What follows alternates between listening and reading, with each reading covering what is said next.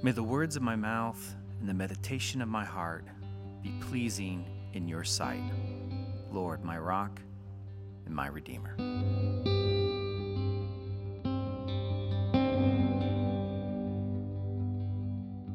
Hey everyone, I'm Joe Graves. I'm one of the pastors here at Central City Church, and I'm excited to have you join us for our daily readings.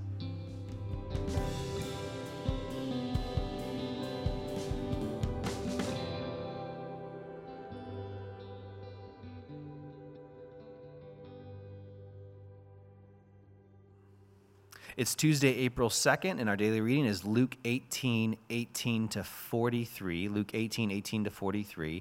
And uh, today we're going to read verses uh, 18 to 30, 18 to 30. It's a longer passage, uh, but it's a, it's a powerful one and a convicting one.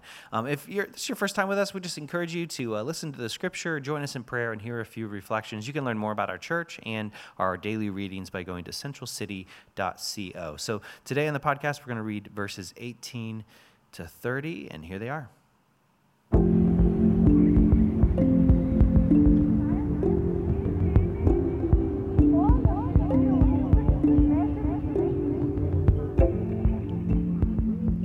A certain ruler asked him, Good teacher, what must I do to inherit eternal life? And why do you call me good? Jesus answered, No one is good except God alone. You know the commandments. You shall not commit adultery. You shall not murder. You shall not steal. You shall not give false testimony. Honor your father and mother. All of these I have kept since I was a boy, he said. When Jesus heard this, he said to him, You still lack one thing. Sell everything you have and give to the poor, and you will have treasure in heaven then come follow me. When he heard this, he became very sad because he was very wealthy. Jesus looked at him and said, How hard it is for the rich to enter the kingdom of God. Indeed, it is easier for a camel to go through the eye of a needle than for someone who is rich to enter the kingdom of God. Those who heard this asked, Who then can be saved? And Jesus replied, What is impossible with man is possible with God. And Peter said to him, We have left all we had to follow you.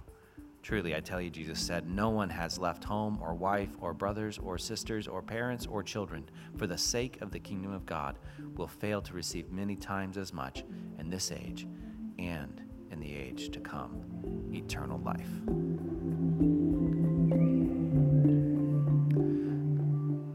God, as we come before you, bring into our hearts and our minds those things that we're afraid to let go of.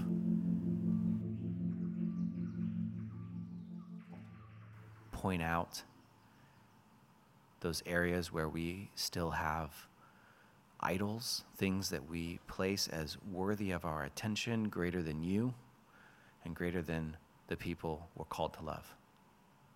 Show us, Lord. Dare we say, convict us your name. Amen. So here's this guy. He's got a lot of money, always lived a good life, though.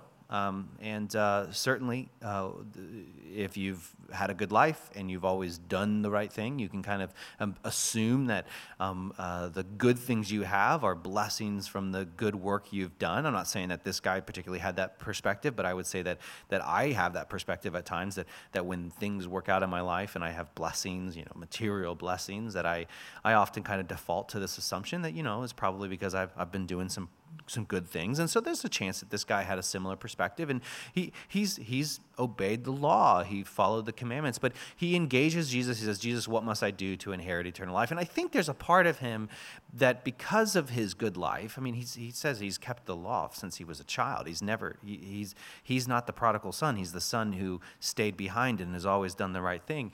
He's, I think there's maybe a part of his assumption in asking Jesus this question uh, that Jesus would congratulate him, you know, that, that in a way, almost I wonder if he's fishing for a compliment. He's like, Jesus, you know, how, what must I do to inherit eternal life? And, and, and, and are, can't you let everyone know that I've basically already done it?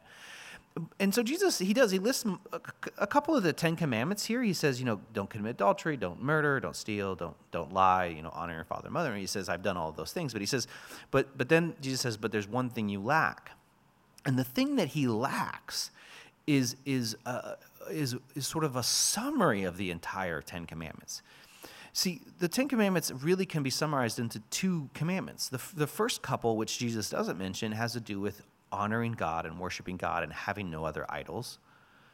And then the, last half have to do with the way we interact with other people, which could be summarized, you know, love your neighbor. You love your neighbor by not lying to them, by by honoring your parents, by by not stealing, by not murdering. Like these are really practical ways to love your neighbor. By you can't love your neighbor and kill them at the same time.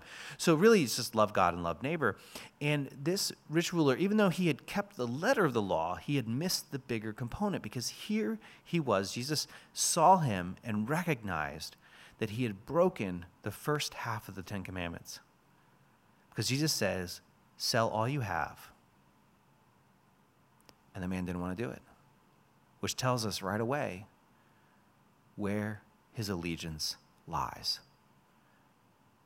and what his idols are. Jesus says, Sell all you have. If you really truly not going to put anything before God, then you should be willing to sell all you have. Very convicting question. And then Jesus says, But don't just sell all you have, give it to the poor as well. It's the second half, isn't it? To love your neighbor as you love yourself. And the man said, He can't do it. He, he walks away sad. And so Jesus makes a pretty bold claim. He says, Oh, how hard it will be for the rich to enter the kingdom of heaven. And, and I would say that in this context, there's even something bolder that Jesus is saying how hard it will be for anyone to enter the kingdom of heaven if they value things greater than the kingdom of heaven. How hard it will be for anyone, including me, including you, to enter the kingdom of heaven if we value something else more than the kingdom of heaven. He says it'll be easier for the camel to go through the eye of a needle on the gates of ancient cities. There'd be large gates that would be open during the day for camels and carts to walk through. And at night, those gates would be closed, and within the gate itself would be a smaller door, just big enough for a person to walk through. And if the big gate was closed and you came up with your cart or your camel, they're not opening the big gate for you. You got to go through the small little eye of the needle to enter the kingdom of heaven, you've got to be willing to leave some stuff on the outside. How hard it will be for anyone to enter the kingdom of heaven if they value something else greater than the kingdom of heaven. So I challenge you to think is there something that Jesus would say, hey, give this up? And you'd be forced to walk away sad and say, I can't do it. Is there something you value more in your life than God.